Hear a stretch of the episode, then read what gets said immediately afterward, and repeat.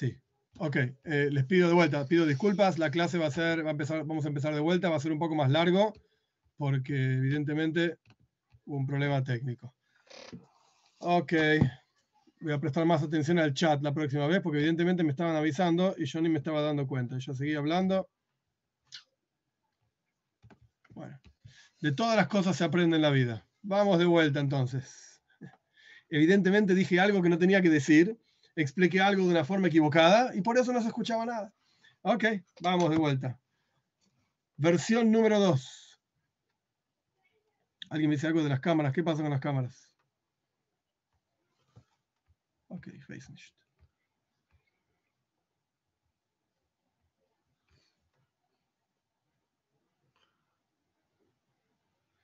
Ok, vamos a empezar una vez más. Bienvenidos, buen día a todos. Estamos en esta quinta clase de asuntos de Bnei Noyaj, curso sobre Bnei Noyaj. En las clases anteriores estudiamos el primer portal del Joibes Alebobes, las obligaciones de corazón. En esta clase vamos a estudiar, vamos a empezar a estudiar el segundo portal. En el primer portal hablamos de diferentes fundamentos que el judaísmo explica uno de los fundamentos, por supuesto, la existencia de Dios, la unicidad de Dios. Explicamos diferentes cuestiones lógicas sobre la existencia de Dios, la unicidad de Dios.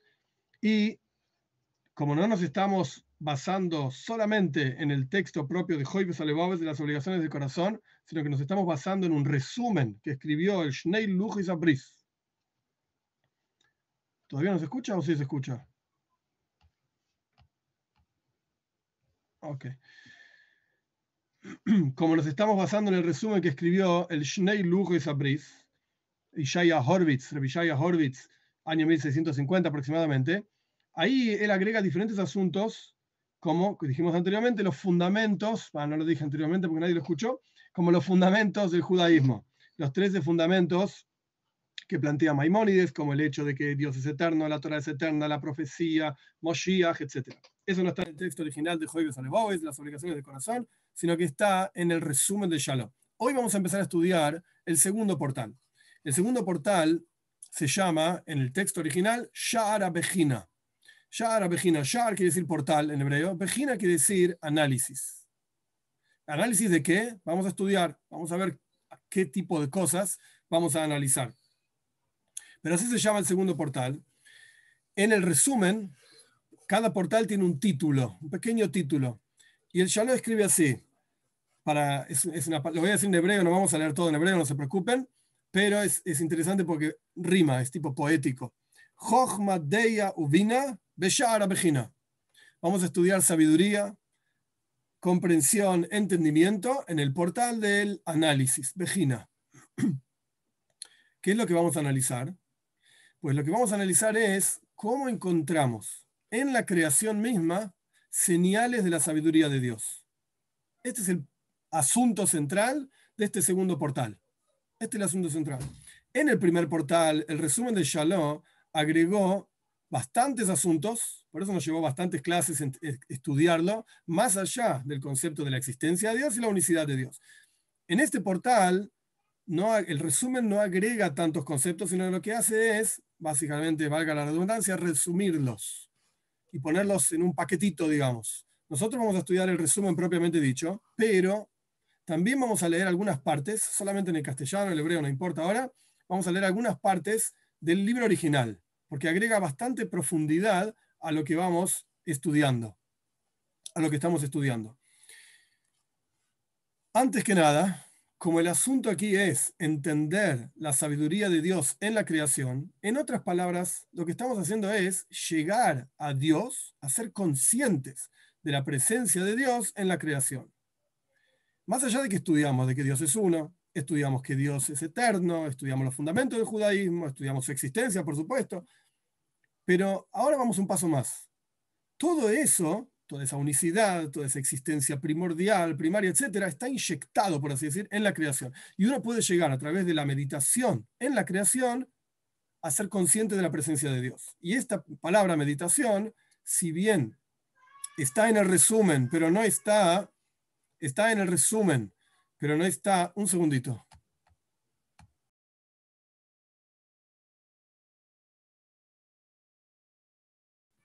Perdón. Si bien la palabra meditación está, aparece en el resumen varias veces, en el texto original no aparece tanto, no aparece, no es el punto. Y nosotros lo que vamos a estudiar es qué significa meditación. Ahora bien, en hebreo, meditación se dice hisboinenus. Hisboinenus viene de la palabra bina. Bina quiere decir comprensión, itbonenut, que no tiene nada que ver con itbodedut. Si nos da el tiempo, vamos a estudiar la diferencia entre una cosa y la otra. Itbodedut, isboidedus, significa estar solo, una cosa así. Pero lo vamos a estudiar si Dios quiere más adelante o en el peor de los casos la próxima clase. Vamos a ver cómo nos va, cómo nos va con el tiempo. El punto es entonces que vamos a meditar en la presencia de Dios en la creación. No vamos a hacer una meditación en tipo de cerrar los ojos y poner los, los dedos juntos y ver letras. Este no es el punto. Este no es el punto, porque con eso no vamos a llegar a ningún lado, básicamente. No es para nosotros, no tiene nada que ver con nosotros, tiene que ver con otros asuntos que no, de vuelta, esos asuntos no tienen que ver con nosotros. El punto es algo concreto y práctico. ¿Para qué? Para sentir la presencia de Dios en el mundo. Bien, como introducción, en el resumen no está, por eso lo voy a decir antes que el resumen. En el texto original sí está. Aparecen varios asuntos. Nosotros nos vamos a detener en dos. Varios asuntos que en la introducción de este portal, el Joyo Salebobes, de ver del corazón, escribe que impiden que la persona examine la creación, se detenga en examinar la creación, entender y sentir la presencia de Dios. Básicamente dos asuntos. ¿Cuáles son estos dos asuntos? El primero, en hebreo se dice taibes. Taibes significa pasión, deseo fuerte. Cuando una persona está hundido en pasiones y deseos de este mundo, le es literalmente imposible captar y entender algo más sutil y elevado, o sea, divinidad, espiritualidad en la creación. Todo tiempo que la persona está hundido en sus pasiones, es imposible que entienda algo divino, algo de Torah, algo de mitzvot, que lo aprecie, es imposible. Es imposible. Incluso nuestros sabios dicen, esto no está en el resumen, pero nuestros sabios, tampoco en el texto original, nuestros sabios dicen, una persona no muere ni siquiera con la mitad de sus deseos y pasiones en sus manos. Es decir, la persona consiguió su pasión, pues ahora quiere otra. Consiguió lo otro, pues ahora quiere otro. El que tiene 100 quiere 200. El que tiene 200, el que tiene 200 quiere 400 y así sucesivamente. Y sobre este asunto está construida toda la sociedad moderna. Consumir más la ropa que tenías del año pasado ya no sirve, porque ahora el color de este año, que algún meyuguen, algún loco decidió sentado en París, que el color de este año va a ser el verde, entonces todo lo que compraste el año pasado de celeste ya no sirve. Y el año que viene, otro meyuguen, otro loco va a decidir que en realidad el color del año es el turquesa, entonces todo lo verde ya no sirve, lo azul ni que hablar, y así sucesivamente. Con la única razón y motivación de consumir más taibe, pasión, deseos, y generar en la persona deseos. Y generar que la gente necesite esas cosas, o sienta que necesita esas cosas. Una persona así es imposible que capte y comprenda cosas de divinidad. Este es el punto número uno que impide que la gente se enfoque en Dios. Punto número dos, que trae Joyos Alebabis. La gente está tan acostumbrada a las bondades de Dios para con, para con él, para con él, ella, lo mismo, la gente está tan acostumbrada que no presta atención que tal o cual cosa es efectivamente una bondad de Dios. Por ejemplo, ejemplo muy sencillo, la Tierra, en donde nosotros estamos parados, está a una distancia perfecta del Sol. Si estuviese unos milímetros más cerca, sería imposible vivir acá, haría mucho calor. Si estuviese unos milímetros más lejos, sería imposible vivir acá, haría mucho frío. Esto es una bondad de Hashem, la bondad de Dios, que Dios colocó y creó el universo de manera tal que nosotros podemos disfrutar de este mundo, utilizar el mundo para servir a Dios, etc. Pero estamos tan acostumbrados a esto, es tan obvio. ¿Quién se detiene a pensar cuál es la distancia entre el Sol y la Tierra? Todos los días tenés que pensar en la distancia del Sol y la Tierra. ¿Qué importa? El Sol está ahí, la Tierra está acá no prestamos atención que eso es una bondad de Dios. Y así sucesivamente vamos a analizar a lo largo de la clase de hoy varios asuntos que en la práctica lo que representan estos asuntos es, hey, toma conciencia de que lo que hay a tu alrededor es Gesed Hashem. Es la bondad de Dios que te está rodeando constantemente. A través de meditar en estos asuntos, entonces la persona gana conciencia de la presencia de Dios y esto le permite, le permite vincularse a Dios, conectarse, sentirse conectado a Dios. Bien, estos son los asuntos que impiden a la persona conectarse con Dios. Taibes, pasiones y el acostumbramiento. El acostumbramiento, que entre paréntesis no tiene que ver con la clase de hoy, ni tiene que ver con el texto propiamente dicho, pero lo mismo pasa en las relaciones entre los seres humanos. Por ejemplo, relación entre marido y mujer. El acostumbramiento, la rutina, lo monótono, aburre. Entonces la persona busca otra cosa, algo nuevo, algo diferente, porque en la, en la novedad está el placer. Ahora, cuando la persona reconoce que el mundo entero, como estudiamos en las clases anteriores, es constantemente renovado con la bondad divina, todos los días, todo el día, instante a instante, entonces todo es nuevo. El universo entero es nuevo. Yo soy nuevo. Yo soy una nueva persona cada instante. Dios me está creando y recreando constantemente. Esto da un hayus, una energía fuerte en la vida en general. Esto es una, una idea hasídica clásica. Cerramos paréntesis. Esta idea entonces de estar acostumbrados le impide a la persona tomar conciencia de la presencia de Dios. Bien, vamos al resumen. Voy a leer el resumen rápidamente, digamos, y después vamos a detenernos en el texto original del Joibus Alevaois eh, en algunos puntos para ampliar sobre el resumen. Muy interesantes ideas. Vamos al resumen primero. Analizar la sabiduría de Dios en la creación. Dice Ishaya, dice profeta, eleven sus ojos a las alturas, y vean quién creó todo esto. Cuando uno analiza el mundo a su alrededor, llega a la conclusión, o como estudiamos anteriormente, de la, de la, existencia de Dios o llega a ver la sabiduría de Dios en el mundo. ¿Qué significa la sabiduría de Dios en el mundo? Muy en resumen, porque es una idea que se podría ampliar mucho, pero con, con el resumen yo creo que va a ser suficiente. La sabiduría de Dios en el mundo básicamente lo que quiere decir es, hay un por qué, hay un para qué. El mundo tiene un hilo conductor que es la sabiduría de Dios, justamente. El mundo tiene una razón de ser todo lo que ocurre en el mundo tiene una razón de ser, como ya estudiamos al respecto de Ashgaha Protis, de providencia divina. Todo tiene un porqué. Todo. Incluso mi vida, incluso todas las cosas que hay alrededor de todas las cosas. Y esto también sirve para que la persona esté tranquila y más adelante, hoy no, no tiene que ver con el portal de hoy, hay un portal que se llama Sharabitochen, el portal de la confianza. Esto es parte de la confianza del hombre en Dios, en que todo lo que ocurre es porque Dios quiere que sea así y Dios es la bondad absoluta, entonces es bueno lo que ocurre. Ay, yo lo veo como malo. Ok, podemos discutir diferentes ideas de por qué se ve como negativo, etcétera, pero como de vuelta, no tiene, no tiene que ver con hoy, con la, con la clase de hoy particularmente hablando. El punto es que todo lo que ocurre es Dios creándolo y su sabiduría sostiene y le da una razón de ser a cada una de las cosas en el mundo. Continuando con el resumen, hay un desencadenamiento de cosas ocultas es decir, un mundo espiritual del cual se desprende todo este mundo material, se deriva todo este mundo material, niveles del trono celestial y diferentes niveles de ángeles. Acá menciona algunos nada más, Maimónides menciona 10 niveles de ángeles diferentes, Serafim, Hayo y Sefanim, diferentes nombres para los ángeles, no importa. Y después están Shomaim, las huestes del cielo, que son las estrellas, el sol, la luna, etc. Y los fundamentos, aquí ni siquiera menciona los fundamentos, son agua, aire, viento, eh, agua, aire, fuego y tierra, y el mundo inanimado, y los vegetales, y los animales, y el ser humano, por sobre toda esta creación, que le agradece a Dios y lo reconoce a Dios, que de hecho vamos a ver en un minutito, que esa es la virtud del ser humano por sobre toda la creación. Paréntesis, esto no quiere decir que el ser humano puede destruir el mundo que tiene a su alrededor. De ninguna manera. De hecho, en Parshas Shoiftim, hace poquito leímos en el ciclo de lectura de la Torá, que está prohibido destruir árboles frutales, etcétera. No importa todo el detalle ahora de la parsha.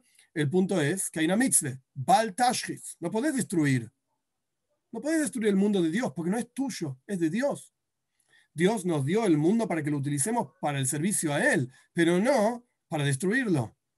Esto se aplica a Bnei también. Entonces, si bien el hombre es el sumo y lo más elevado de la creación, cuando digo hombre estoy hablando del ser humano, no de hombres o mujeres, si bien el hombre es el sumum de toda la creación, esto no quiere decir que puede hacer lo que quiera con la creación y destruirla. de ninguna manera. E incluso no es la clase de hoy, pero tampoco puede destruir su propio cuerpo. Tampoco puede hacer lo que quiera con su cuerpo. El cuerpo no es nuestro, es de Dios.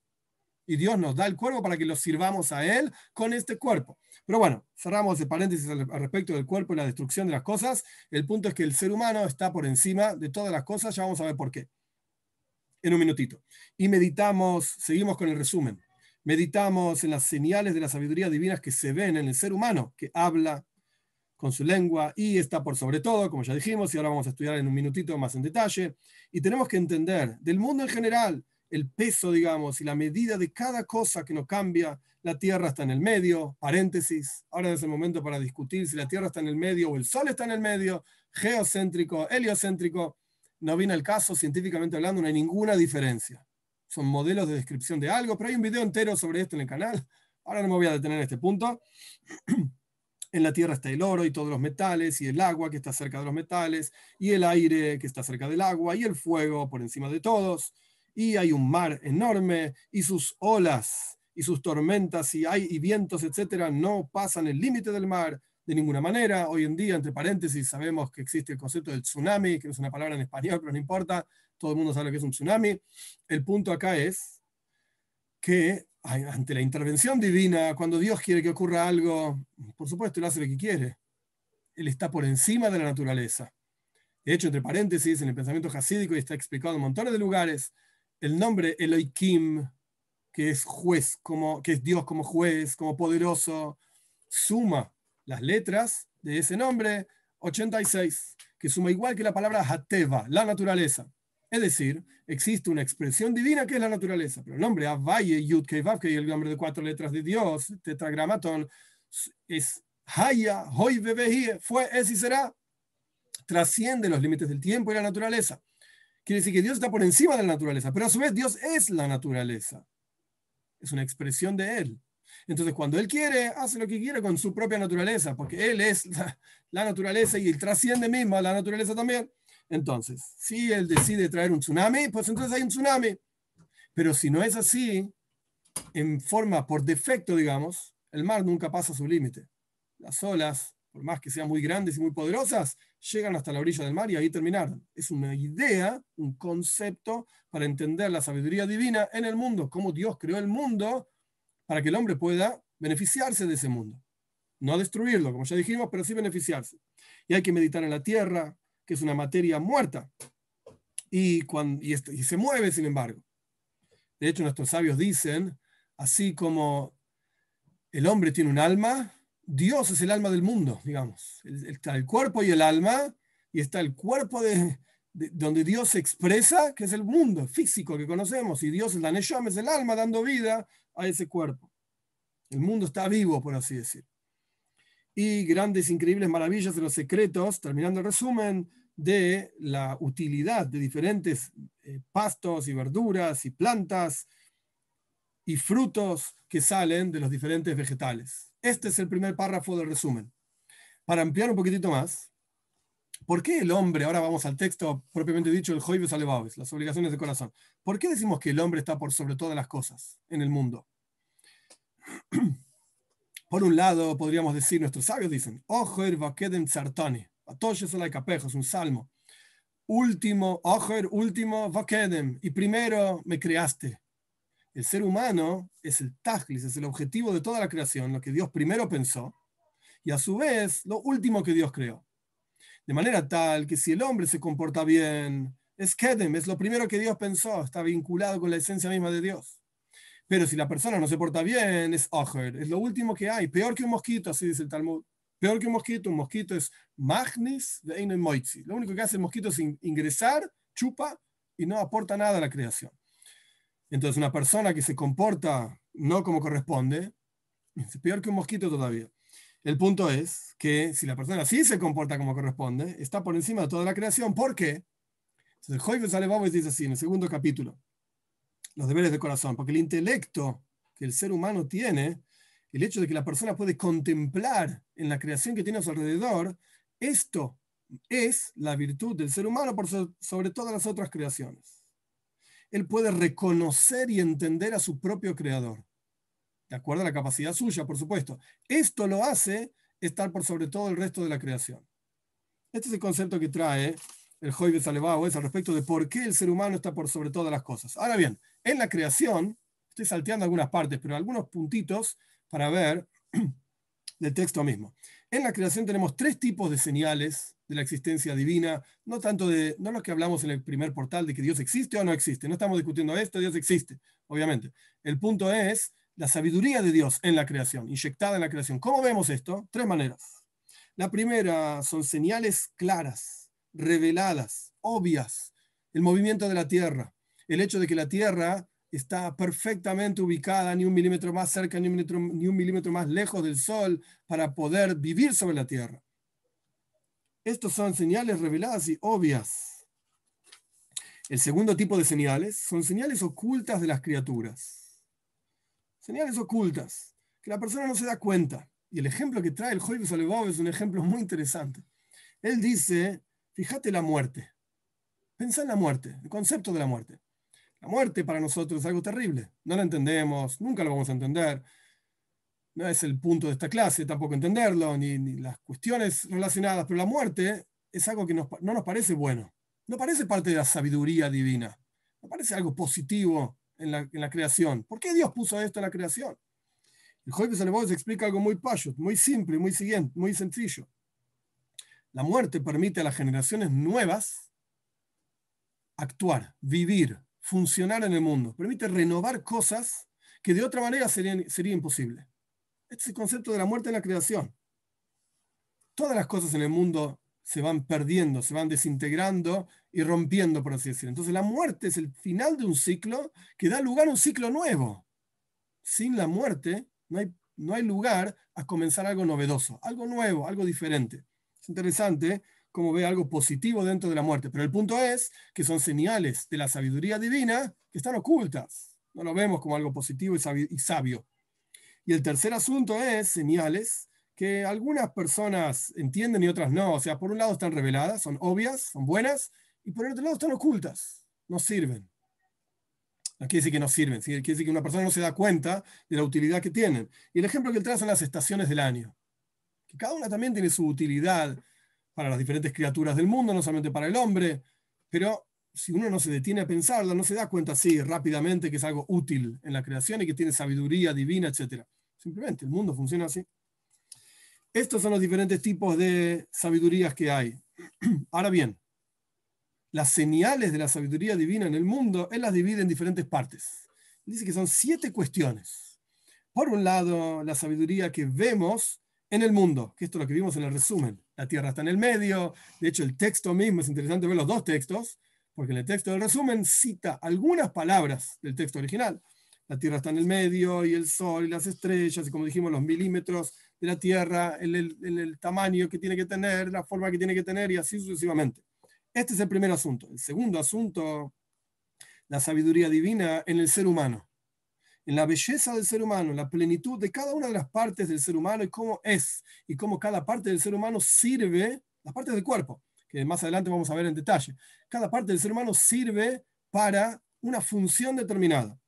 Este es el segundo asunto. El tercer asunto que podés, meditar, podés pensar para entender la sabiduría divina en el mundo, es cómo cada, como dijimos recién, cómo cada parte del ser humano, el ser humano está compuesto de cuerpo y de alma y cómo hay un potencial y una fuerza en cada parte del cuerpo y cada parte del alma para poder funcionar, para poder funcionar. Entonces la segunda sería la belleza de esa composición.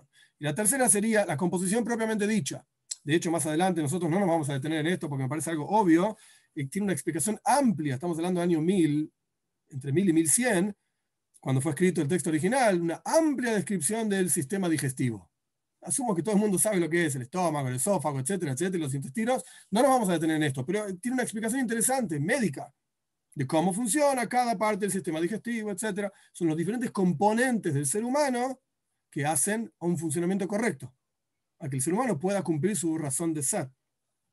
Cuarto asunto, la sabiduría que vemos en los animales, desde lo más chiquitito hasta lo más grande, los aves y lo que se, eh, los reptiles y cada cosa. La quinta, la sabiduría que vemos en las plantas, en los vegetales, como está traído en los diferentes libros de refúa, de medicina de los antiguos, así dice él, en el año 1100 ya había libros antiguos, sobre para qué sirve cada una de las plantas y cada uno de los vegetales. Hay una sabiduría impresionante, impresionante. Sexto asunto, la sabiduría que vemos en los diferentes oficios del ser humano. Incluso la sabiduría y los diferentes trabajos que un ser humano puede hacer también son parte de la creación divina. También Dios los inyectó en el mundo. Como este escribe bien, el otro es un herrero, el otro es un abogado, el otro habla bien. Y así sucesivamente, cada uno de los trabajos que hay en el ser humano son parte de la sabiduría divina. Séptimo asunto, la sabiduría divina que vemos en la Toira, en la Torah, que esto nos vamos a detener al final, digamos. En la Torah misma, que nos permite servir a Dios, nos da leyes para servir a Dios como corresponde, como Dios quiere. Ahora bien, ¿en cuál de estos siete asuntos uno debería detenerse más? Así pregunta el texto y plantea una larga cuestión que yo no la voy a decir toda la cuestión. El punto es que plantea que lo primero que tenés que detenerte y lo más importante para detenerse y meditar es el ser humano propiamente dicho. En el ser humano. Y él da varios ejemplos muy lindos, muy interesantes, que dicen así. Fíjate cuando el ser humano nace, ¿no? antes de nacer, está en el vientre de su madre. En el vientre de su madre está protegido.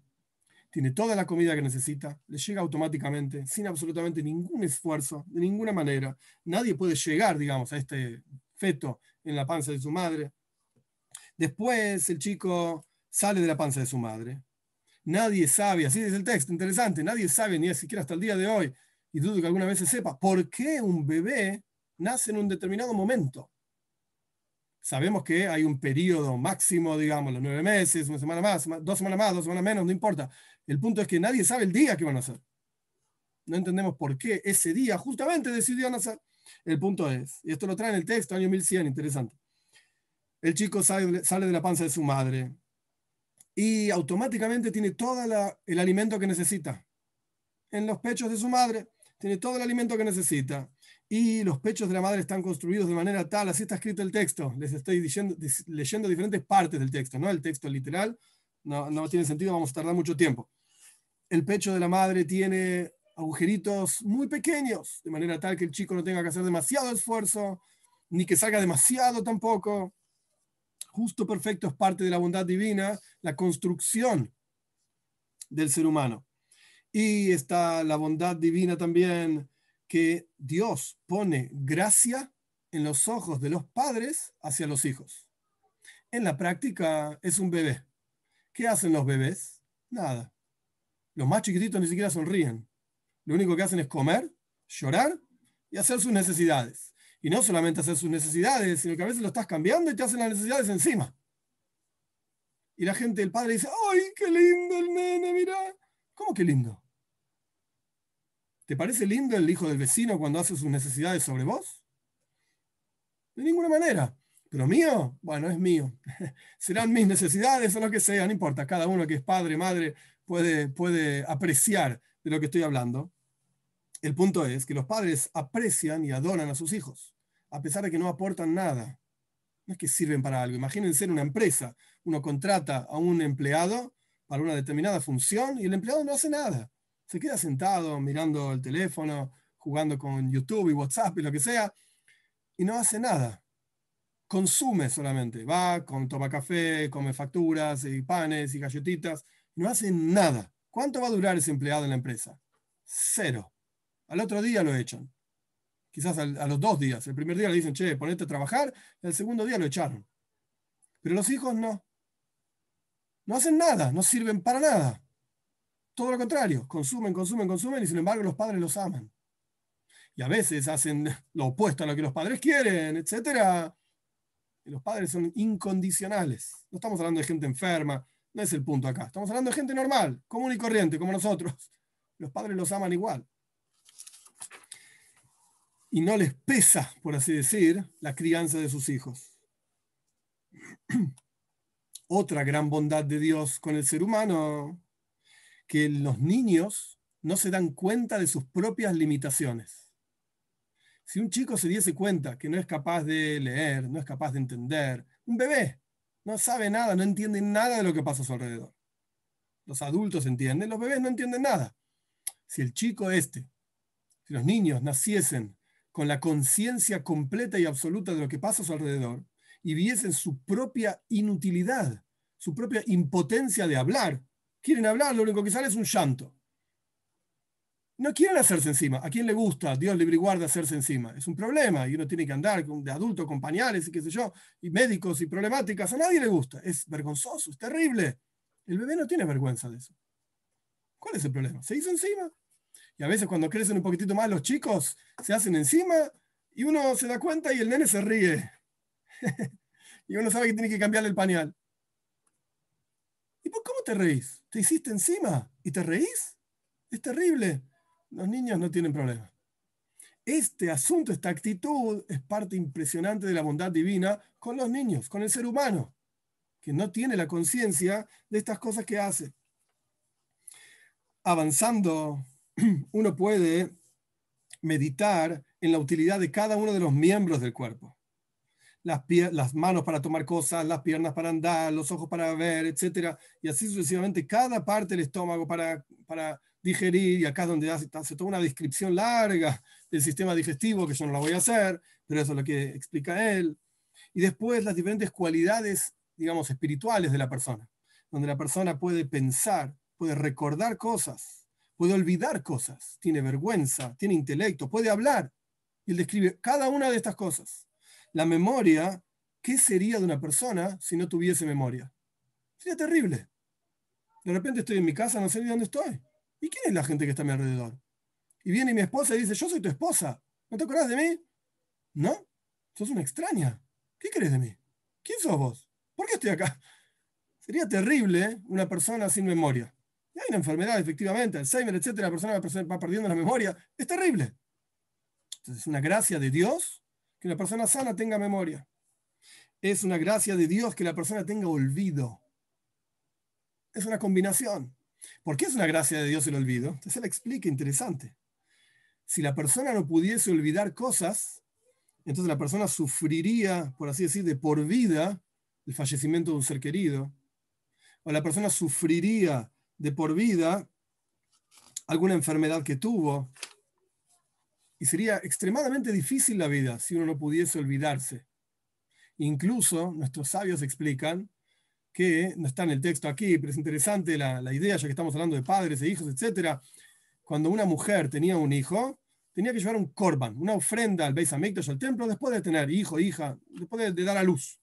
La mujer tenía que llevar una ofrenda al templo. Y la pregunta es por qué una ofrenda y cuál es la idea de ese tipo de ofrenda que llevaba, que era un hatas, una ofrenda de pecado, digamos. ¿Cuál es el pecado en tener hijos? Está perfecto tener hijos. De hecho, la historia dice, tengan frutos y multiplíquense.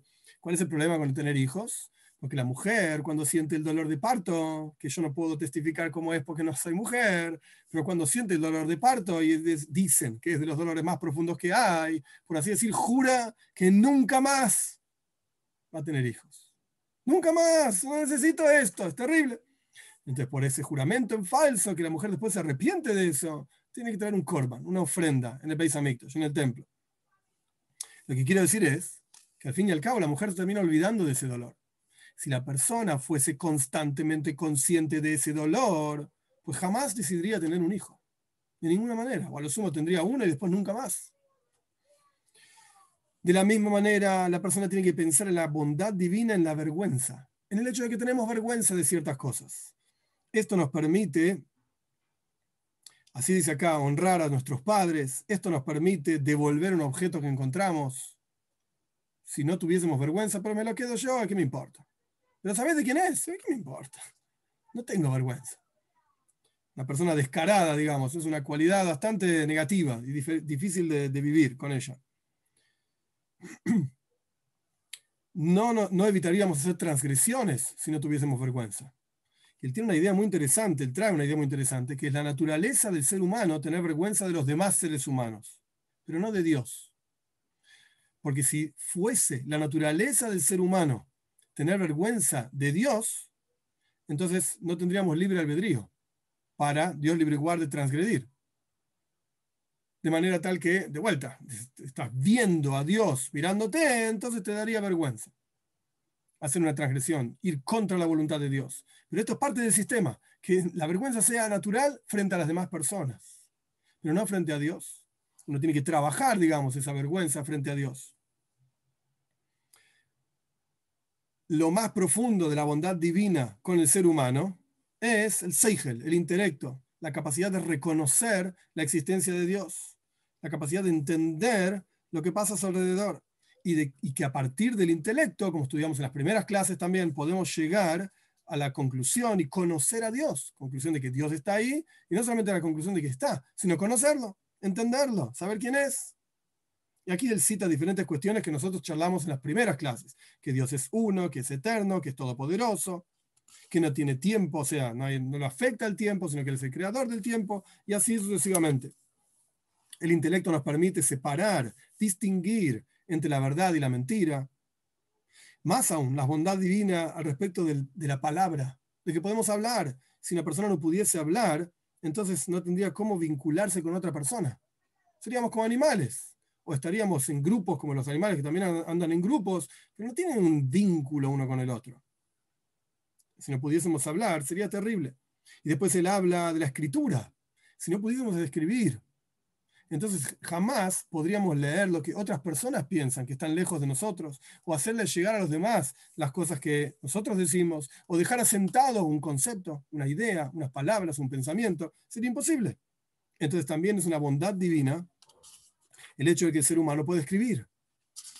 Y la bondad más profunda, trae en el, texto, después volvemos al resumen, la bondad más profunda es la toira.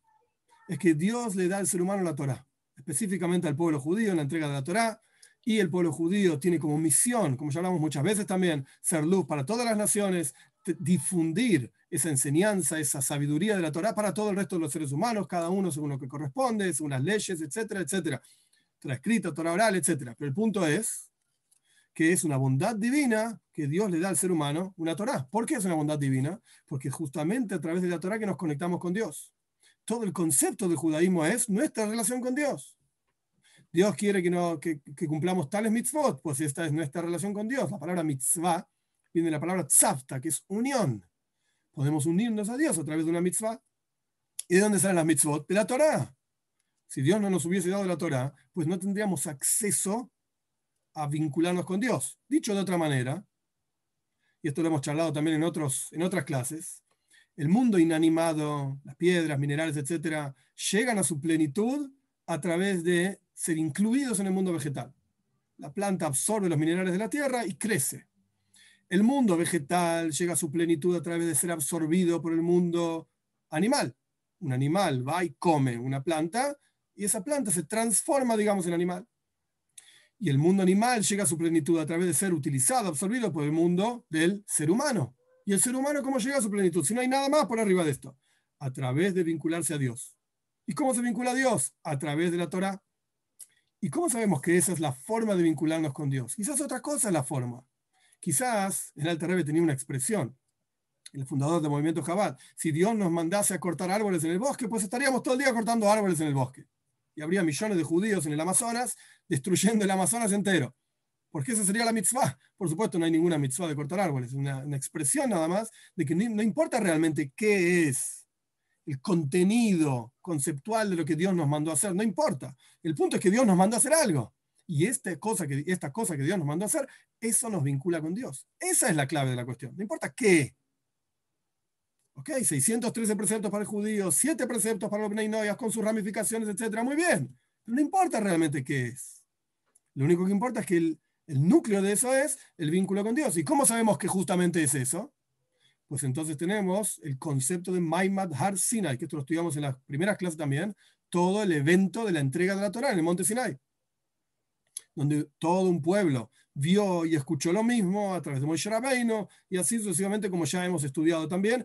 Eso es lo que nos garantiza la transmisión de ese evento, generación tras generación y el testimonio de todo un pueblo, hombres, mujeres y niños, todos absolutamente de diferentes edades, diferentes cualidades, diferentes formas y pensamientos, etcétera. Todo el pueblo entero vio y escuchó exactamente lo mismo y transmitió generación tras generación. Si hubiese sido una conspiración de un grupo de gente, de una persona, etcétera, pues no hubiese llegado jamás a lo que es hoy en día. Jamás, imposible. Porque en algún momento, en algún lugar, hubiese quedado registrado. O alguien hubiese dicho, che, mira, en realidad no fue tan así. O alguien hubiese mentido. Si se tratase de un grupo de personas que vieron algo y ese grupo de personas transmite a los demás, ok, se arreglaron entre ese grupo de personas y ya está. Pero si es todo un pueblo, de repente yo no puedo sentarme acá y dar una clase y decir, bueno, muchachos, todos los que están acá escuchando mi clase, todos pónganse de acuerdo, que me vieron a mí volar. ¿Estamos todos de acuerdo? Listo, ya está. Pero yo no puedo decir que toda la República Argentina, con sus 44 millones de habitantes, todos me vieron a mí volar. Porque enseguida va a saltar a alguien que no estuvo en esta clase y que no escuchó mis palabras, y por supuesto yo no vuelo, Alguien va a decir, yo no lo vi. ¿Qué está diciendo ese? ¿Que todos los argentinos lo vieron? Mentira. No es así. Pero si acá tenemos todo un pueblo, vio lo mismo, y nadie dijo, yo no lo vi. Evidentemente es un testimonio válido. Ok, esto es al respecto de las diferentes formas de sabiduría divina que están, por así decir, inyectadas en la creación. Dicho esto, que lo sacamos del libro original, digamos, de Joibes Alevabois, vamos a terminar con el resumen, que van a poder ver los mismos asuntos en el, en el resumen, no es que la agrega como el primer portal. Pero me parece interesante ver cómo lo ve, cómo lo expresa el Shalom. Y hay un par de asuntos que sí agrega. Y después nos vamos a detener en qué significa meditación, hisboinenus, y qué significa hisboidedus, la diferencia que hay entre ellos. Vamos a ver. Continúa el resumen diciendo, pensemos en los animales, en los animales salvajes, en, las aves, en los reptiles, en los peces, los diferentes tipos que hay, cada uno de ellos, y sus formas, y las guerras que hay entre ellos, y los alimentos de ellos. Pensemos en la sabiduría de los trabajos que Dios preparó para nosotros, esto lo mencionamos también en el texto original, para que el hombre viva con esos trabajos. Pensemos en la formación del hombre en el vientre de su madre, y cuando nace, y la composición de su cuerpo, las diferentes fuerzas de su alma y el intelecto. Y todo lo que él hace durante toda su vida y en la muerte de los seres humanos y en el nacimiento de los seres humanos, todo es hermoso y hecho en el momento adecuado, el, frío, el calor, etc. El texto así.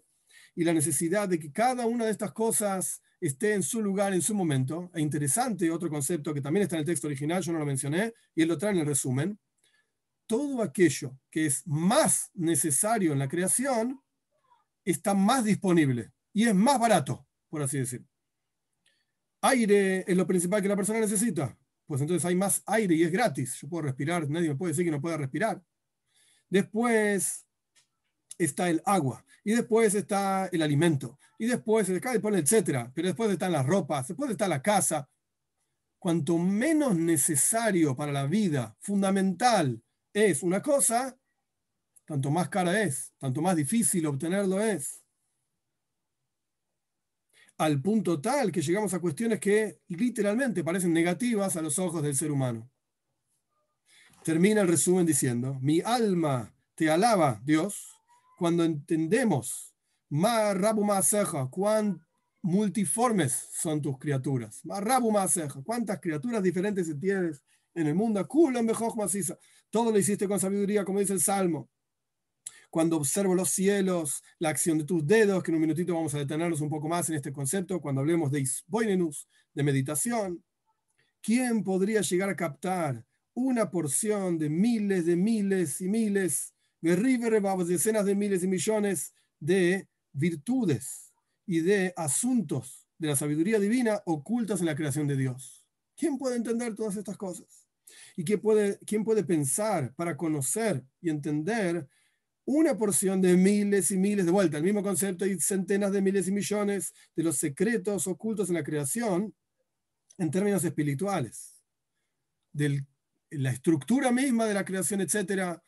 Así termina el resumen, que por sobre todas las cosas está Adon Yohi, del Señor único, que no tiene segundo, que se una con Él, ni que sea parecido a Él, y sin embargo Él crea todas las cosas. Este, digamos, es el final del resumen del segundo portal, Shara Begina, el portal de la examinación. Entonces, antes de entrar en concepto de Isboinenus y Isboidedus, como resumen del resumen, digamos, el punto es, a través de observar la creación, a través de observar cada milímetro de la creación. El mundo, digamos, el mundo espiritual ni que hablar, porque esto no lo podemos observar, sino solamente saber y conocer, no observar. El punto es las estrellas, el sol, la luna, etcétera, los animales, las plantas, las piedras, minerales, y a través principalmente de observar el ser humano y cómo está compuesto y cómo funciona el ser humano, podemos entender que hay una increíble, impresionante sabiduría en el mundo, que Dios inyectó y nosotros podemos vincularnos a Dios, en otras palabras, ganar conciencia de la impresionante existencia de Dios y presencia de Dios en el mundo a través de observar la creación que tenemos a nuestro alrededor. Esto es de vuelta al resumen. Ahora, agrego yo sobre esta cuestión en el pensamiento jasídico se habla de isboinenus. Isboinenus significa meditación. Y el concepto de meditación es extremadamente amplio, pero está muy relacionado con esto que estamos estudiando aquí. Hay diferentes niveles de meditación, en donde uno medita, por ejemplo, en la creación divina, en cómo Dios crea todas las cosas. Y no solamente cómo crea todas las cosas, sino que todas las cosas son creadas con la palabra de Dios. Como sabemos, el versículo dice, con la palabra de Dios fue creado el universo, los cielos, etc. ¿Qué significa la palabra de Dios? Significa que así como uno cuando habla tiene que ejercer, esto lo hablamos muchas veces, tiene que ejercer su, potencial, su capacidad de habla para que se escuche lo que dice. De, la misma manera, la creación entera, Dios la crea en forma constante. Y la existencia misma de la creación es la palabra de Dios inyectada en la creación para existir. Y si no fuese por la palabra de Dios, la, creación existiría. Quiere decir que la creación depende en forma constante de Dios para crearla. Cuando uno piensa en estos asuntos y uno, digamos, empieza a profundizar, ok, la creación depende de Dios para existir, la creación surge de la palabra de Dios. Esta creación misma, el Talmud dice, es la grandeza de Dios. ¿Qué significa la grandeza de Dios? La creación entera es la grandeza de Dios. Nosotros podemos entender a través de observar el universo a nuestro alrededor, los conceptos que trajimos del Joibes Alevavis, de las deberes del corazón, la grandeza misma de Dios en su creación, la sabiduría de Dios en su creación. Buenísimo. Pero esto no es más que la palabra de Dios. Y la palabra de Dios es insignificante frente al pensamiento divino. Y el pensamiento divino es insignificante frente a la capacidad divina de crear el mundo con sus diferentes cualidades emocionales, gesed, bondad, severidad, belleza, etc.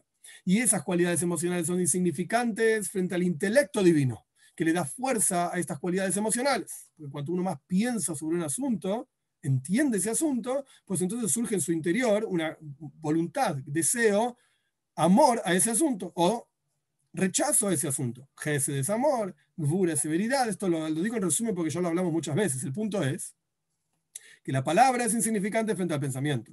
El pensamiento es insignificante frente a los sentimientos. Los sentimientos son insignificantes frente al intelecto. Y el intelecto es insignificante frente a la esencia misma de la persona.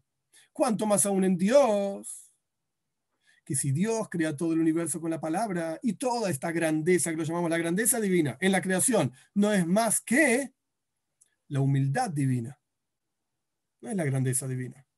El Talmud en un lugar dice, cuando hablamos de la grandeza de Dios, hablamos de la, de la, de la creación. El Talmud en otro lugar dice, donde encontrás la grandeza de Dios, que dijimos que era la creación, haciendo eh, derivación, digamos, eh, reemplazando un, un, paso de la ecuación por otro. La creación entera, esa es la grandeza de Dios, ahí encontrás la humildad de Dios que Dios se rebaja a sí mismo a hacer esta creación, que es insignificante frente a Él. Literalmente nada. Y sin embargo, en esta creación que es insignificante, Él me da a mí. Cada uno puede pensar en, sí mismo, en su propia vida. Él me da a mí, justamente a mí. ¿Quién soy yo y qué soy yo? Pero a mí me da la oportunidad de vivir en su mundo. Y no solamente de vivir en su mundo, sino que llevar a su mundo a la, a la razón misma por la cual fue creado, que es revelar la presencia de Dios a pesar de mi insignificancia, de mi ser nada. Esto en hebreo se llama bitul, anulación. ¿Qué soy yo? Como, como decimos en los textos, en el rezo todos los días, mi ani, mo ani, ¿quién soy yo? ¿Qué soy yo? Y sin embargo, Dios me crea a mí junto con toda esa creación, expresando su increíble humildad, que se rebaja a sí mismo a crear este mundo. Porque la gente suele pensar que Dios es el creador. Boire Oilam, esto ya lo hablamos también. El creador del mundo, qué bueno. Pero lo único que hace es crear el mundo. Lo único que sabe hacer, ojalá le va y uno pudiese crear el mundo con la palabra. Crear algo con una palabra. Pero el punto es, ¿esto es lo único que hace Dios? No.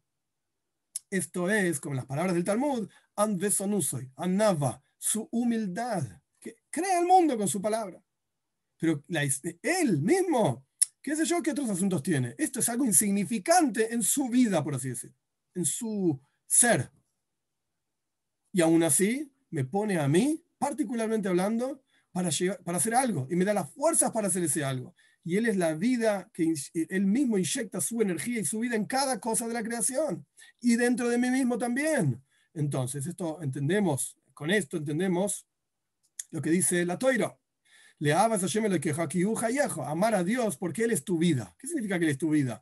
Él es el que inyecta vida en todas las cosas. Y Él es el que inyecta vida en mi interior también. Cuando la persona piensa en estos asuntos detenidamente, ¿qué significa meditar? Meditar significa contemplar un concepto por un tiempo determinado.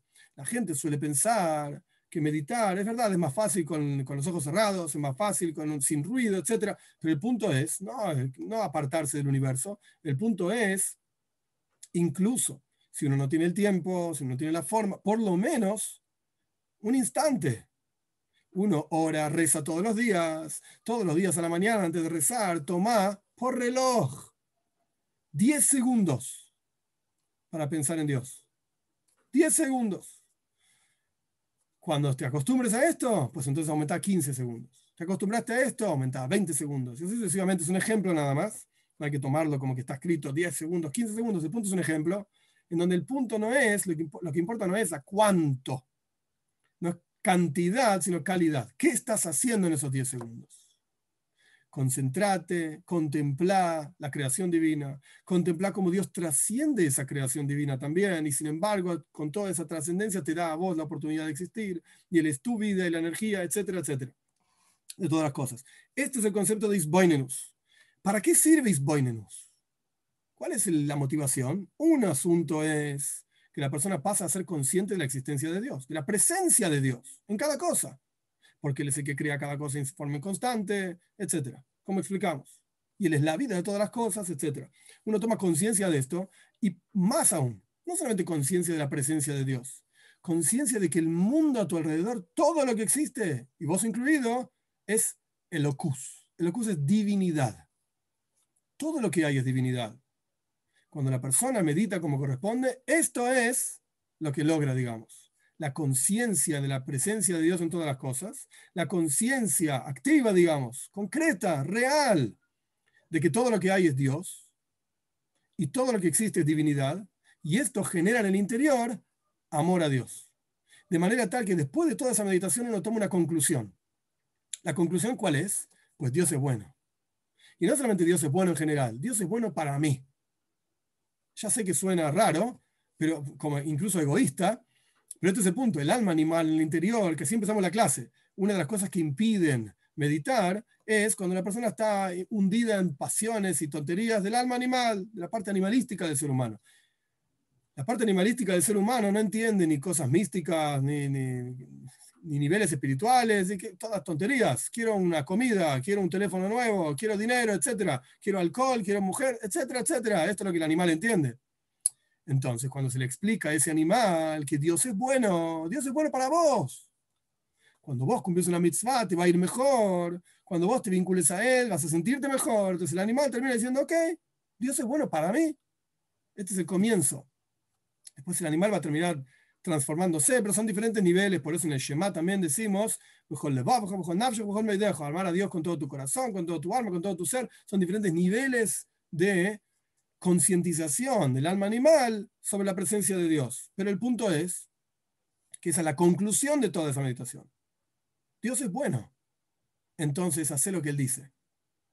Entonces, cumplí con Él, por así decirlo. Observa sus preceptos. Portate bien, en términos más sencillos. Esto es Isboinenus, meditación.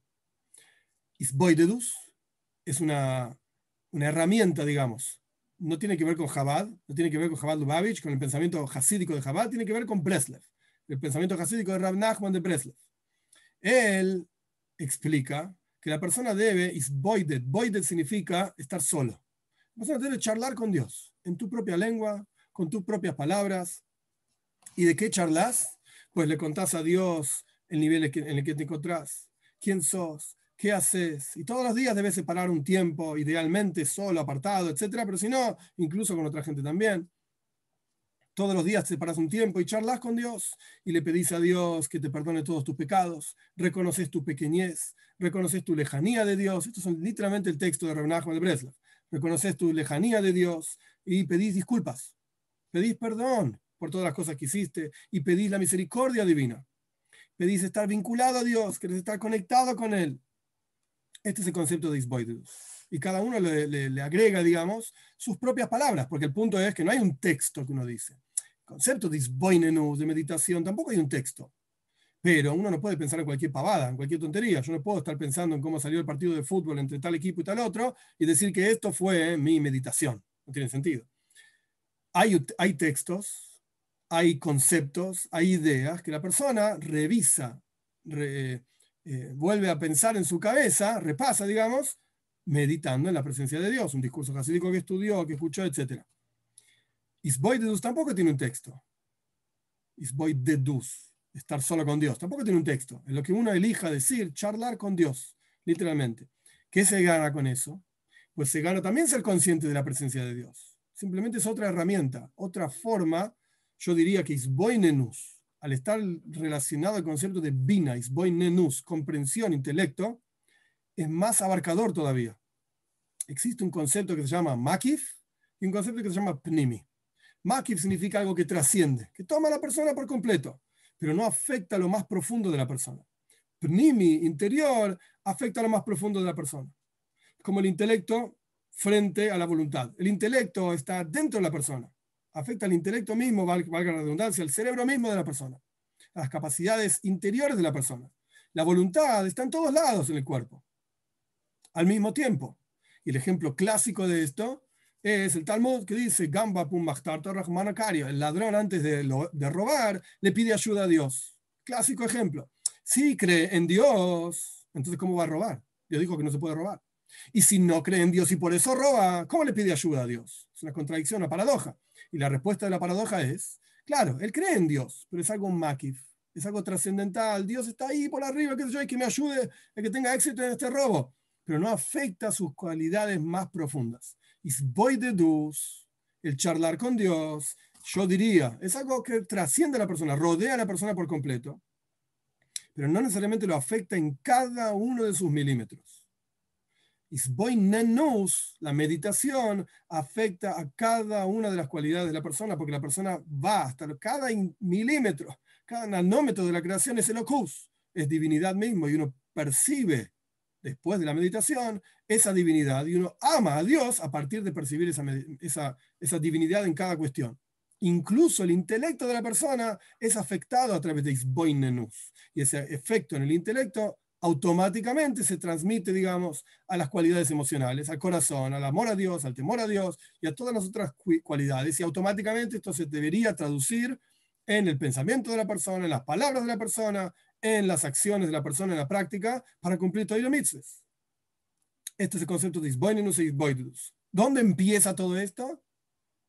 Pues todo esto empieza justamente en Shara Bejina, en el portal del análisis, de la examinación. Examinando el mundo a nuestro alrededor, podemos llegar a sentir la sabiduría divina en el mundo y en particular examinando el ser humano, como Dios creó al ser humano. Y esto todos tienen acceso, por eso es el texto propiamente dicho, y lo que yo agregué de meditación en la presencia de Dios a través de la palabra de Dios, el pensamiento divino y así sucesivamente, sigamos un paso más, en donde no solamente analizamos el mundo material, como hablamos al comienzo de la clase, Shem Elohim, el nombre Elohim que es Hateva, la naturaleza, sino que pasamos a Valle. Pasamos un nivel más, Dios como Haya, Hoive, Veie. Vamos a pasar a las preguntas. Esto, digamos, es el final del segundo portal. Dios mediante la clase que viene ya empezamos con el tercer portal. Ahora bien, en las preguntas eh, se suele decir que uno debería empezar en, orden, lo primero primero, lo último último. Pero es interesante la pregunta de Amauri, la última pregunta que apareció en el chat, Si alguien quiere copiar las preguntas de YouTube en el chat de acá, le voy a agradecer. Pregunta si nosotros los Bnei Noyach podemos hacer estas meditaciones y cómo lo haríamos. Claro que sí, por eso lo estoy explicando. Si no, si no fuese algo que un Ben puede hacer, pues no, estaría, no sería parte de esta clase. ¿Y cómo se hace? Justamente repasar esta clase, volver a escuchar, prestar atención, cada uno de los pasos. La palabra del ser humano, la palabra de Dios, el pensamiento, las emociones, el intelecto, y cómo eso trasciende cada una de las cosas en el mundo, como el mundo es insignificante frente a él y sin embargo me da la posibilidad de existir, etcétera, etcétera, etcétera. Evelia pregunta sobre una cesárea programada. Bueno, obviamente ahí se decidió cuándo van a ser la persona, pero no fue algo natural. En términos naturales no hay forma de saber cuándo un niño, un niño, niña, lo que sea, van a ser. Vamos para atrás entonces con las preguntas, un segundito. Ok, Sonia pregunta, señorita pregunta, Dios ha creado patrones para mantenerse oculto y los humanos le damos explicación, como por ejemplo leyes de la física, pero en realidad todo está en manos de Él y en el momento que lo quisiera, exacto, lo puede cambiar cuando Él quiera, exacto es para una clase en sí mismo, el tema, del término, el tema de ciencia y Torah es una clase en sí misma, no es ahora el momento para toda una clase sobre el tema, pero las leyes de la física, más allá de que a medida que van pasando los, años, los tiempos, los físicos mismos van encontrando nuevas leyes, entre comillas, no son leyes, son teorías, que el concepto de una teoría es un modelo de descripción de una realidad que vemos y que de acuerdo a lo que necesitamos, ese, ese, modelo de descripción nos alcanza. ¿Está bien? Sirve, funciona. Como Newton, el modelo de la física de Newton, funciona acá abajo, pero no funciona en otros mundos.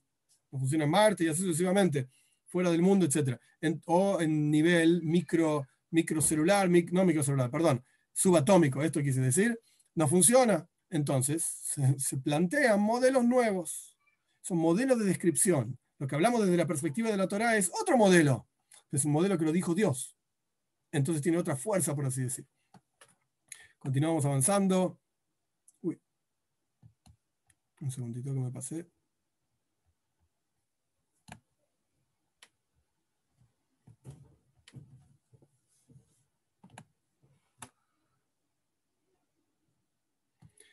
Cristian, ¿podría usted narrar la historia del sacerdote que al entrar al lugar santísimo encontró a Hashem y le dijo, dame una bendición? Ishmael, Cohen Godel, así se llamaba.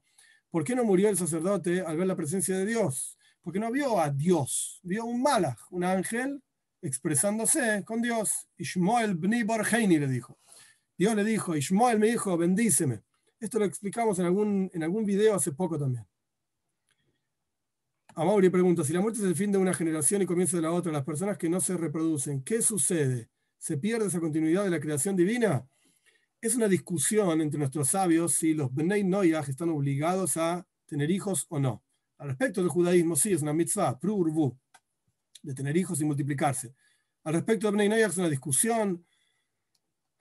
Si no pudieron tener hijos, bueno, por lo menos cumplieron con la opinión que no obliga, digamos, no manda a los Bnei a tener hijos. No hay que sufrir tanto por eso, Mauri. E incluso nuestros sabios dicen interesante en la lectura de Shema, que no tiene que ver directamente con Bnei pero podemos aprender algo interesante. En la lectura de Shema decimos Veshinantam levanejo, las enseñarás a tus hijos. Y nuestros sabios dicen, Banejo a tus hijos, elu atalmidim. Se refiere a los estudiantes. Quiere decir que si vos enseñás a otra persona el camino de Dios, el camino de la toira, etc., esta persona pasa a ser tu hijo. Así que no solamente cuestión de tener hijos físicamente hablando, materialmente hablando, sino que también hay cuestión de tener hijos espirituales. Paola Orlando dice, Dios pone gracia en los ojos de los padres, es un requisito para la formación sana del yo, del desarrollo de la identidad y personalidad sana. Sí, señor, estoy de acuerdo. Cristian, ¿la estrella que se encuentra en la bandera del Estado de Israel tiene un origen específico? Hoy ve, esto no tiene que ver con nosotros, eh, es otra cuestión. El Rebe de Jabad no estaba de acuerdo con ese símbolo, para nada. Cristian, ¿podría decir que en, una bondad divina es cuando Dios hace un llamado a la rectitud de una persona, hombre o mujer, que está actuando de acuerdo a su inclinación al mal? Claro que sí. Claro que sí. Sonia, ¿en la Torah se referencia en algún lugar acerca de la vida en otros planetas? No. Si existen vida en otros lugares, ellos también son creación de Dios. Claro que sí, serían creación de Dios. hay una historia interesante de Velvel Green. Velvel Green ya falleció en el año 2011, 2000, algo así, no recuerdo el año. Velvel Green era un científico de la NASA, literalmente. Él era biólogo y estaba ocupado en encontrar vida en Marte. ¿Qué microorganismos, estamos hablando a nivel extremadamente elevado de la ciencia, qué microorganismos podrían vivir en Marte o no podrían vivir en Marte según las cualidades, etcétera? Estamos hablando de años 60, 70, 80, etcétera. Y Velvet Green tuvo varias reuniones con el Rebe, fue un Josid del Rebe, un seguidor del Rebe de Chabad muy fuerte, y en un momento Rebel Green contó, hay un video que están dando vueltas por internet sin duda de esto, Rebel contó que le preguntó al Rebe si debería seguir buscando vida en Marte o no. Y el Rebe contestó, sí, seguí buscando. Y continúa y hacerlo con toda la fuerza. Y el Rebe leía los, reportes de Rebel Green, interesante. Pero seguí buscando, claro que sí. Porque si vamos a decir que no buscas porque la Torah no menciona vida en Marte o en cualquier otro lado, estamos poniéndole un límite a Dios, diciendo que Dios no podría crear vida en Marte. Y eso no puede ser. Dios no tiene límites. Entonces seguí buscando. Claro que sí. Estamos hablando religiosamente hablando y científicamente hablando. Seguí buscando. Sonia Zulita dice, en la Torá hace referencia en algún lugar, ah, perdón, ya lo leí. Próximo, Javier, en Breishit se menciona que Hashem santificó el séptimo día como Bnei Noyah puede observar ese santo, ese día santo, o qué hacía Adam el primer hombre, por qué está desde la creación del mundo, la respuesta es no. Es una prohibición para los Bnei Noyah observar el Shabbat, de cualquier manera que lo hagan. Incluso una opinión de Rashi, no estoy diciendo que eso es lo que hay que hacer, pero que está prohibido que tomen cualquier día de descanso, que domingo, lunes, martes, no importa, cualquier día de descanso. Esto está en Parshas Noyah. No pueden descansar, dice el versículo. Esta es la opinión de Rashi, sea como fuere, no. no deben observar el Shabbat, el Shabbat de ninguna manera, ni hacer kiddush, ni festejarlo, ni nada por el estilo. ¿Quieren descansar? ¿Quieren ir a dormir porque están cansados? Más el todo está perfecto, se puede dormir y se puede descansar. Pero tomar un día como descanso por el mandato divino de descansar, no. Esto no es parte de Bnei Noyach de ninguna manera. Sé que hay otros que andan diciendo por ahí en internet que sí existe el concepto de un Ben de festejar el Shabbat y se basan en un comentario del Kli Yakar. Kli Yakar se llamaba Efraim eh, Lunchitz, año 1630 por ahí, 1650, eh, quizás un poquito más también, en Europa, Praga, si no recuerdo mal. Él escribe al respecto de los diez mandamientos, ahora no recuerdo si en la primera versión de los diez mandamientos, Parshas Israel, o si en la segunda versión de los diez mandamientos, en Parshas Hanan, él escribe que existe un concepto de festejo de Chávez por los Bnei Noyah. Escribe algo así. No de descansar, no, o sea, no, no descansar, sino festejar. Está el precepto prohibitivo, digamos, de no hacer trabajos, y está el precepto positivo de festejar el día. Entonces él dice, no la cuestión prohibitiva de descansar, no podés descansar, pero sí podés y debes de festejar el día. Esto es lo que escribe Kliyaka. Pero, y hay quienes traen esto, yo lo vi en un video en, YouTube, me lo pasaron, etc. No suelo ver los videos, pero esto es un tema interesante. El problema con esto es que el Kliyakar es un comentario en la Torah. No es una autoridad alágica, legal. Todas las autoridades alágicas, empezando desde Rambam, que vivió unos cuantos años antes de Kliyakar, establecen que está prohibido descansar. El Talmud dice que está prohibido descansar. Entonces no podemos basarnos en un comentario en términos de drush. Para los que saben, van a entender alegorías y analogías en la Torá. No podemos basarnos en un comentario en ese mundo para aplicarlo a la halajá, a la práctica ley, a la ley legal, digamos, a la práctica legal de las cosas. No se puede mezclar las cosas. Drush es un drush, es muy lindo, una alegoría y una explicación muy bonita de los diez mandamientos y por qué están repetidos y por qué hay diferencias en sus repeticiones. En los primeros mandamientos dice Zahar encima Shabbat. Vas a recordar el día de Shabbat. En los segundos mandamientos dice Shomer encima Shabbat. Vas a cuidar el día de Shabbat. Entonces, ¿por qué le cambia? Etcétera. Esto es lo que explica el Kliyaka. Pero eso no cambia la halajá. No cambia la ley. La ley es otra. Eh, Cristian, sin embargo, en Shmoes 20 Dios aplicó esa mitzvot al pueblo judío. Correcto. esa es la respuesta alágica, legal, cristiana, a lo que acabamos de decir. Ahora pregunta, ¿qué tiene que ver el concepto del tikkun? Tikkun significa reparar, literalmente. Esto está basado al comienzo de la creación. El texto dice, al final del relato de la creación, el texto dice, Dios creó para funcionar. La palabra azot está como de más. que Dios creó y punto. Y el Midrash dice, la sois, le saquen, para reparar. Dios creó el mundo entero y nos puso acá como seres humanos en el mundo para que reparemos el mundo. ¿Qué significa reparar el mundo? Refinarlo y revelar la presencia de Dios en el mundo. El pueblo judío con sus 613 preceptos, los Bnei con sus 7 preceptos y así sucesivamente. Este es el tikkun, este es el arreglo. A no confundir con todo el concepto de Breslav, del Tikkun Klali, y los versículos y los salmos que dicen, etc. No tiene nada que ver. Eso es para los que siguen el Rebe Nachman, perfecto, ese, es el Tikkun de ellos, es el arreglo, digamos, la reparación de ellos. Pero no es algo general para todo el mundo. Cristian pregunta sobre Urim et Tumim. Hay un video en el canal sobre ese tema. Esto ya lo vimos. Esto ya lo vimos. Un segundito. Bendiciones, acá entra muy bien los Salmos 8, ok, 8 y 106. Cecil Suri pregunta que José Olivares dice en YouTube, solo los Mekubalim pueden meditar con letras hebreas. Qué buena pregunta. Ya que hablamos de meditación, explico. Y la idea es así, no es que Mekubal o no Mekubal. Mekubal viene de la palabra Kabbalah. Kabbalah quiere, decir tradición, recepción, aquello que uno recibió en tradición, de boca en boca, generación tras generación. Esto es el concepto de Kabbalah. Mekubal significa una persona que recibió justamente esa tradición. No, no quiere decir que solo los Mekubalim pueden meditar con las letras hebreas. Pero la gran pregunta es, ¿qué lográs meditando con las letras hebreas? Incluso me ha mostrado videos que ponen eh, un Maguen David, justamente, en Kabbalah no existe una cosa así, pero no importa. Y adentro una letra y cerramos los ojos y pensamos la letra Lamed la letra Lamed y pensamos en la Lamed, como la Lamed tiene en realidad una baba arriba y es una ja medio doblada. Y, ¿No? ¿Y ahora? ¿Sentís como la energía divina fluye por tu cuerpo? ¿Mm? Qué bueno. ¿Qué quiere decir todo eso?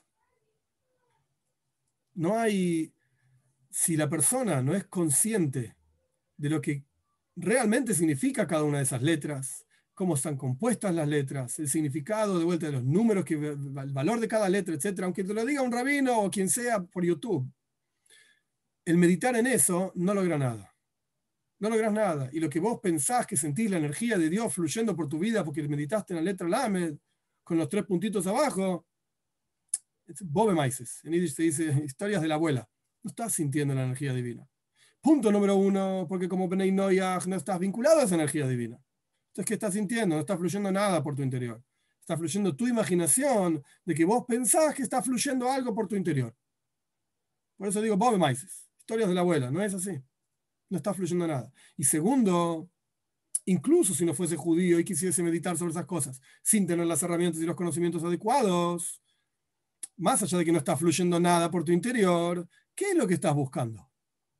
¿Para qué estás meditando en esto? Contame para hacer Ihudim Elioinim, para hacer unificaciones supremas de los diferentes niveles de la creación. ¿Para qué? Seguramente, en la mayoría de los casos, es para tener beneficios, para que fluya en mi vida más dinero, más alegría, más amigos, que Dios me quiera, lo que sea. Y esto no es Kabbalah. Esto no es el objetivo. No tiene nada que ver con eso, Kabbalah. Los Mekubalim no meditan en estas cosas para tener más plata, para tener más dinero, para tener más fama, para que lo llamen rabino o para lo que sea. No tiene nada que ver. Aquella persona que está en un nivel espiritual y que cumple con las condiciones necesarias para estudiar Kabbalah, etcétera, que están ampliamente descritas en los libros de Ramak, en los libros de Jaime Vital también, diferentes Mekubalim, no buscan beneficios a partir de las meditaciones que hacen. Todo lo contrario, y esto lo vamos a estudiar, Dios, mediante las próximas clases, en el próximo portal que se llama Shara Voida, el portal del servicio a Dios. ¿Qué significa servir a Dios? Vamos a estudiar esto, Dios, mediante las próximas clases. Pero no tiene ningún sentido esa meditación sin las preparaciones adecuadas y sin los conocimientos adecuados. Y menos siendo Bnei porque la persona ni siquiera está vinculada a esos niveles. Entonces, ¿qué estás meditando? Mentira. Todo bobe maíz. Continuamos con las preguntas, unos minutos más. Eh, Evelia tiene una buena pregunta. Si al decidir con una cesárea se modifica la misión del bebé que nace. No podría decirlo. Si la práctica nació con ese, en ese momento, aparentemente no. Tenía que nacer en ese momento.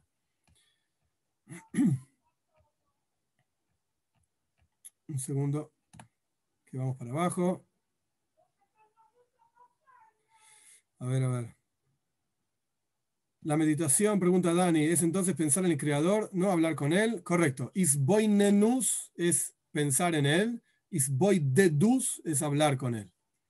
¿Qué diferencia entre el movimiento Chabad y Breslev? Ok, Luis, esto sería muy amplio para explicar. Son diferentes perspectivas y diferentes énfasis en el servicio a Dios. Keilita, Isboidus de hablar con Hashem y lo otro, no recuerdo, Isboinenus de la reflexión acerca de las cosas sin contar la divinidad en ellas. ¿Son mitzvot? ¿Deberían ser mitzvot? No, la respuesta es no, no son mitzvot.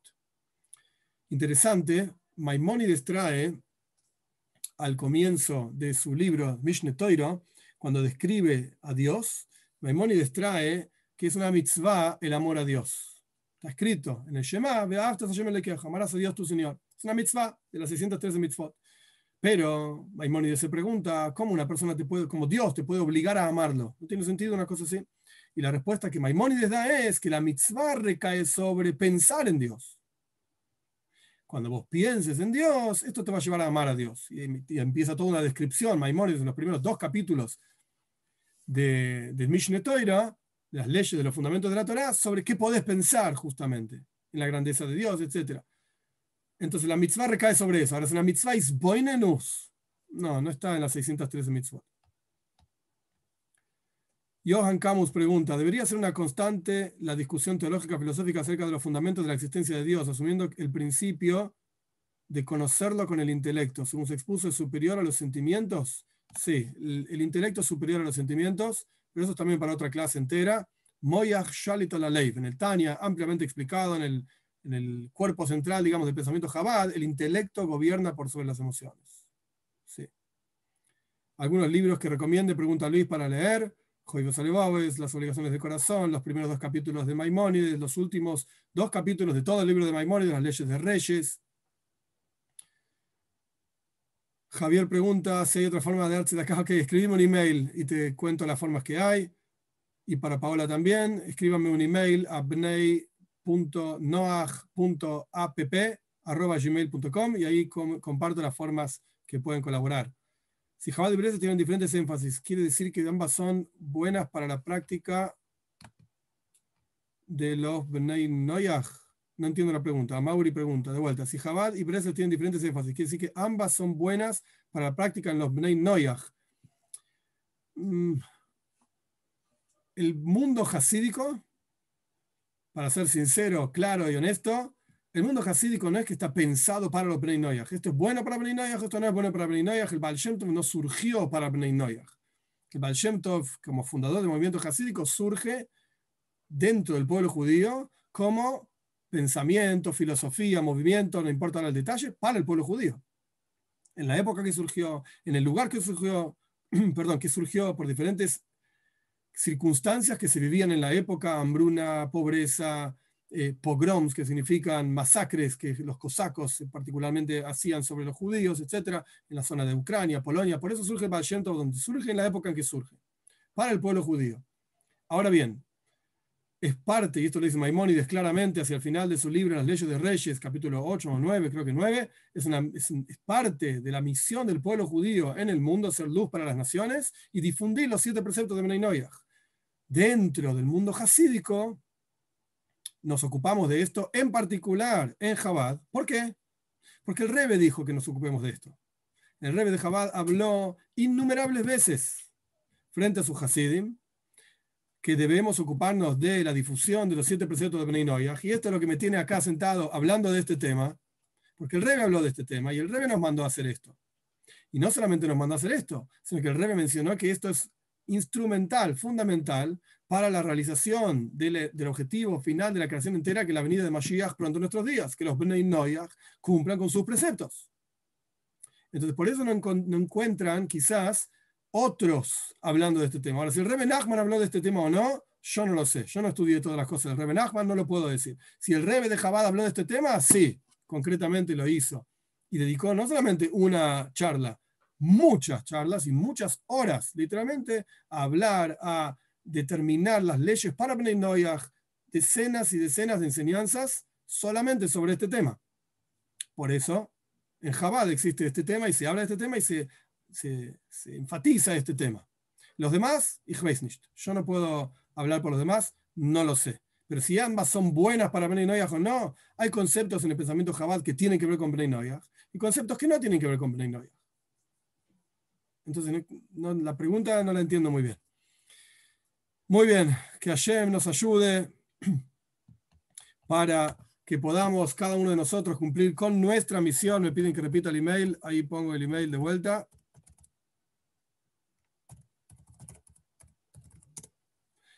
Bueno, ahí salió mal con la última, la última letra no va, después del com no va más nada.